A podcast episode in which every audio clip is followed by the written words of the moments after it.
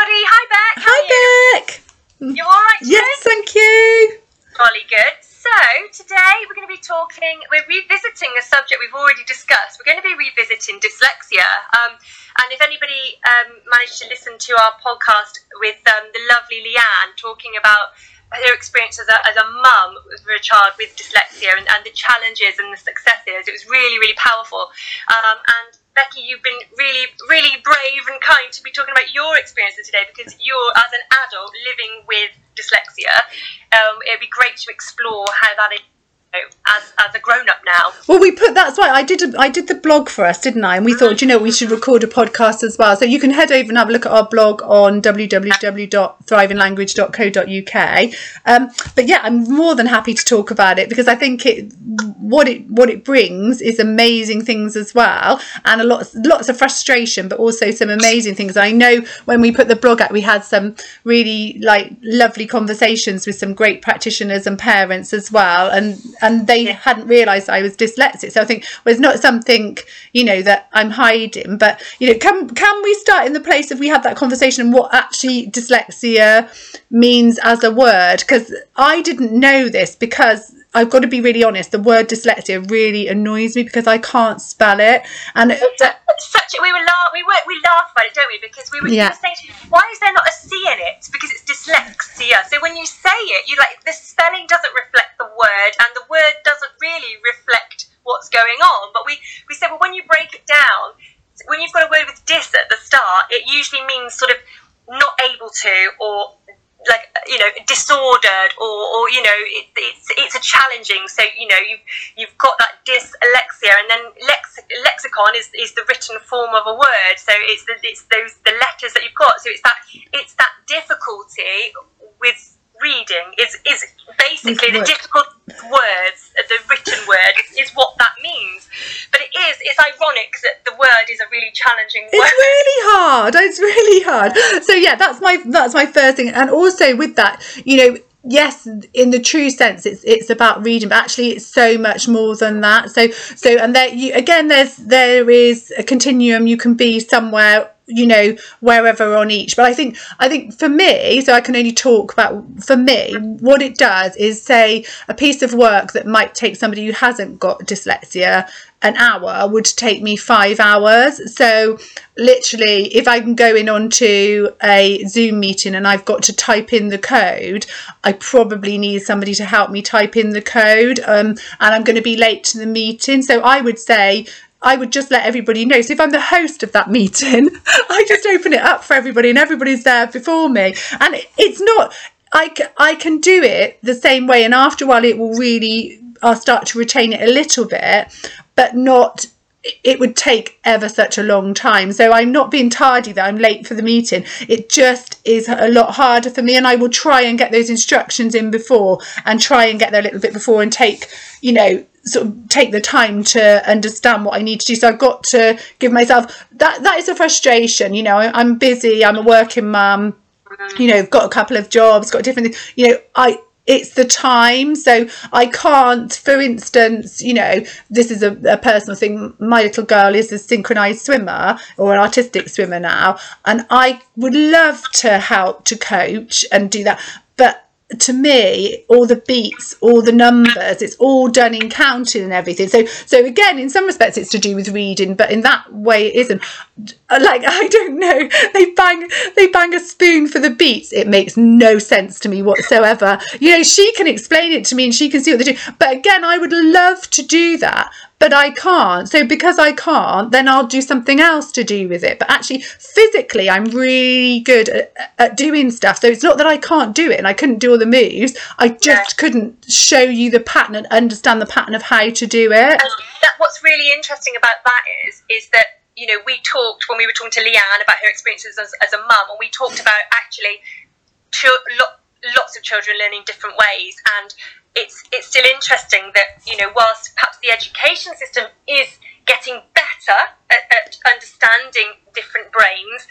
Interestingly, in real life, there are still because there must be a way of changing that system so that because, like you said, it's not about intelligence. This is not No. about but it's the it's the way that that information is being delivered that your brain, you know, the dyslexic brain in, in your head is really struggling to make sense of. But you could find a different way of doing it. I could. Have the same outcome, but maybe that that those so those challenges still exist. And I think it'd be really interesting that when you obviously you and I left school a little while ago.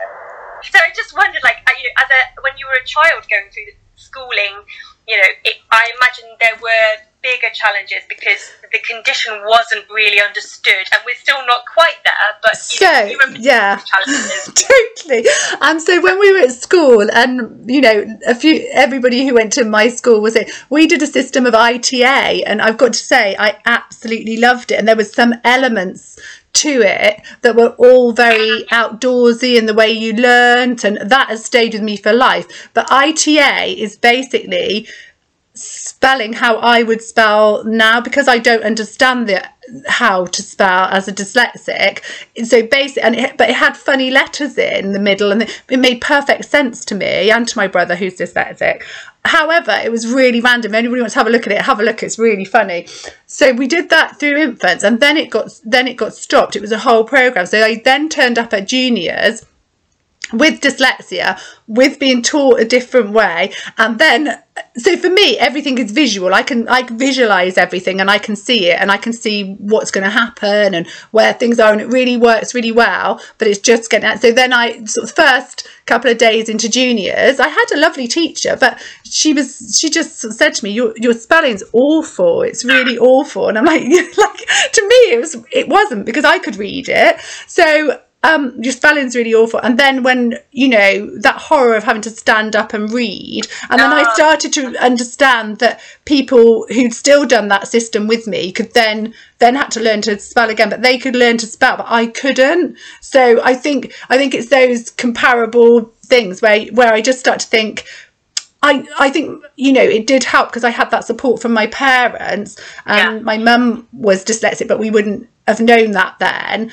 you know and my dad was really academically really really clever but my mum would be able to teach me far better than my dad would because yeah. because she understood the way I learned and and yeah. you know it's, just, it's, the way information is presented isn't definitely it? it it's and it is it's it's not it is not about intelligence it's just the brain is operating in a different way and and you know from my point of view I see massive you know, working so closely with you over the last however many years, I see massive benefits to working with your brain as opposed to just working with somebody who had a similar brain to me. Because it's for me, it's that creativity and it's that thinking outside the box. And I'll make a suggestion, and you'll come up with something just totally off the wall, but it really works. I mean, do do you see do you see like the benefits having the dyslexic brain? Oh, totally. I love it. I wouldn't want to be yeah. anybody else. As frustrating yeah. as it is, I just have to tap in and I tap into that's why we work so well together because I would tap into you and especially use a speech and language therapy because you know with my dyslexia I can't say the words sometimes and I'll say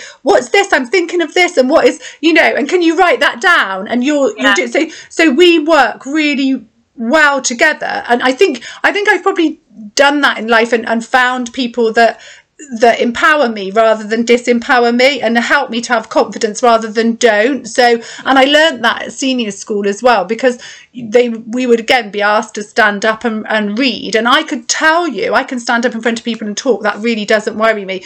But i couldn't stand up there and read. And one of the boys was behind me. He said exactly the same to our english teacher. And i probably think he was probably dyslexic you know and he said you know don't ask me to stand and and, and read because i'm not going to do it and we, we were known as a bit of troublemakers and stuff like that. And I was like, I'm not reading, and that's it, because I would yeah. feel so stupid. So rather than feel stupid, it was much better for me to look cool and say I'm not doing it, and yeah. and it gave me power inside to go, I'm just not doing it because you're asking me to do something. It's like me asking her to stand on her head and do like Absolutely. do you know what I mean, and then do a double flip. It's like you can't do it. Stop asking me to do, it. and it makes me. It still makes me cross now because I'm like the way you teach children should really be around how they learn. So, yeah. really, she was a lovely lady, But Yeah. then, you know, now I think knowing what we all know in schools, there is no excuse to be asking children to do that. What what does it do when a child can't read? It just makes them feel a failure.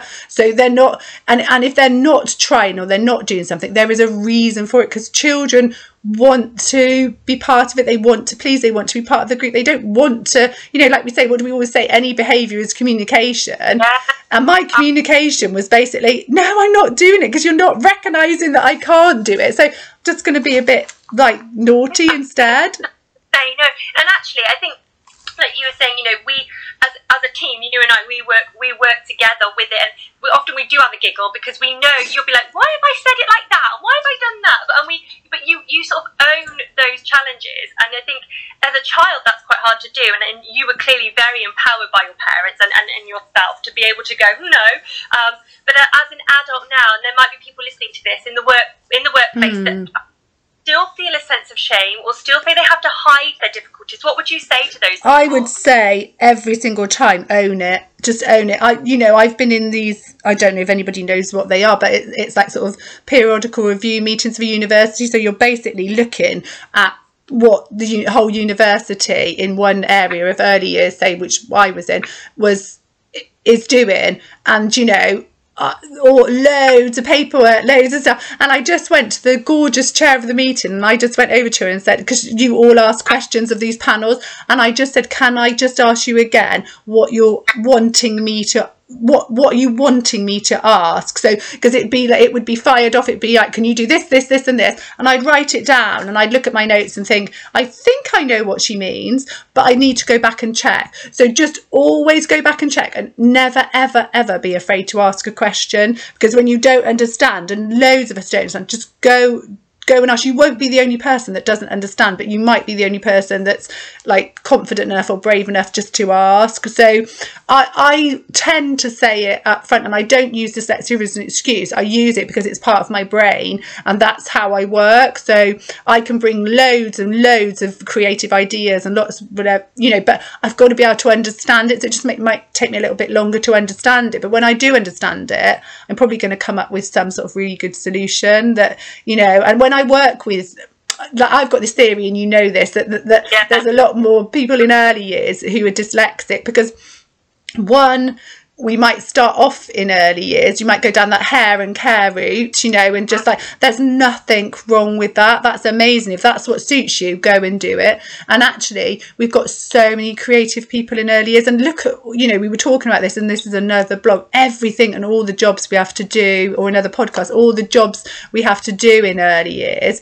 You've got to be creative to do all these things and work out ways and lead teams. And so i think that you know there might be a reason why lots of dyslexic people have come into early years but actually that might be why early years is so awesome. So dynamic. yeah, but I th- uh-huh. I just think just say just say it and just don't be embarrassed because I, I did go through a stage of being embarrassed you know and I and I used to copy my friend. I had one of my really best friends who sat by me at school like sort of got two really gorgeous friends Linda and Sally that were there and just they were the cleverest people ever and they just lovely but they were really kind and I'd always be trying to copy Sal or Linda's work and they would help me you know they would they did help me but I did feel you know not particularly with them because they weren't like I did feel that there were a lot more cleverer people in that room than me. But I just thought, do you know what? I, I suppose I just. I thought I'm going to have to not care about it and I'm just going to have to copy their work. So I didn't learn loads doing it, but I did have a really good, fun social time at school. Don't know that. And like you said, it's, it's not about cleverness, is it? It's the fact that the information is presented in a way that doesn't work for you. And I Yeah. think that's the biggest thing, isn't it, to understand? It's like, don't feel you're not the cleverest person in the room. It, you know, whoever's delivering the information is not getting that right. It's, Yeah, then I think that's they can understand. I think that's really true, and I would say tap into what you're really good at because at school I was always really good at citizenship. Um, you know, we've got I've come from a I've come from a family of like policing and nursing and things like so. Our community spirit and our understanding of what society is was really in sort of inbuilt into me. I think so. Citizenship I was amazing at, and childcare I was amazing at. So you know, I did I did all the stuff. And actually, funny enough, English, I was, I didn't get, for me, I got really good results for, for English literacy because I love, I absolutely love English. Um, but, you know, I probably, if, if the d- dyslexia had been diagnosed earlier, I would have been able to do, I would have been able to go to university earlier and do that stuff. But I just did it when I needed to do it. So, done it, you've done it in a way that suits you, and you've done that. You know, you, you've had your Yeah. family and you've established your career, and then you've gone and done all those extra learning, and now you're writing books. You're published author. You're working with two universities. It's like, yeah, okay, you might have been the kid that was refusing to read out in class, but it hasn't stopped you now as an adult achieving all those brilliant things. No, and I think if you if you oh my gosh, that's made me quite emotional. I just like I think if you went back and said to that child then, you know, this is what you're doing, I would have been no way. And I'm I feel so privileged to to be able to do that, you know. And actually I do think uh, just being honest is what like we said, you know, what got us through writing books is chocolates, blueberries, having a laugh and being honest, isn't it? So so I would say my biggest thing is please be honest and please be who you are. So Oh, that's Beck. Thank you so much. I feel emotional. That was fun. Oh, thanks, Beck. Everybody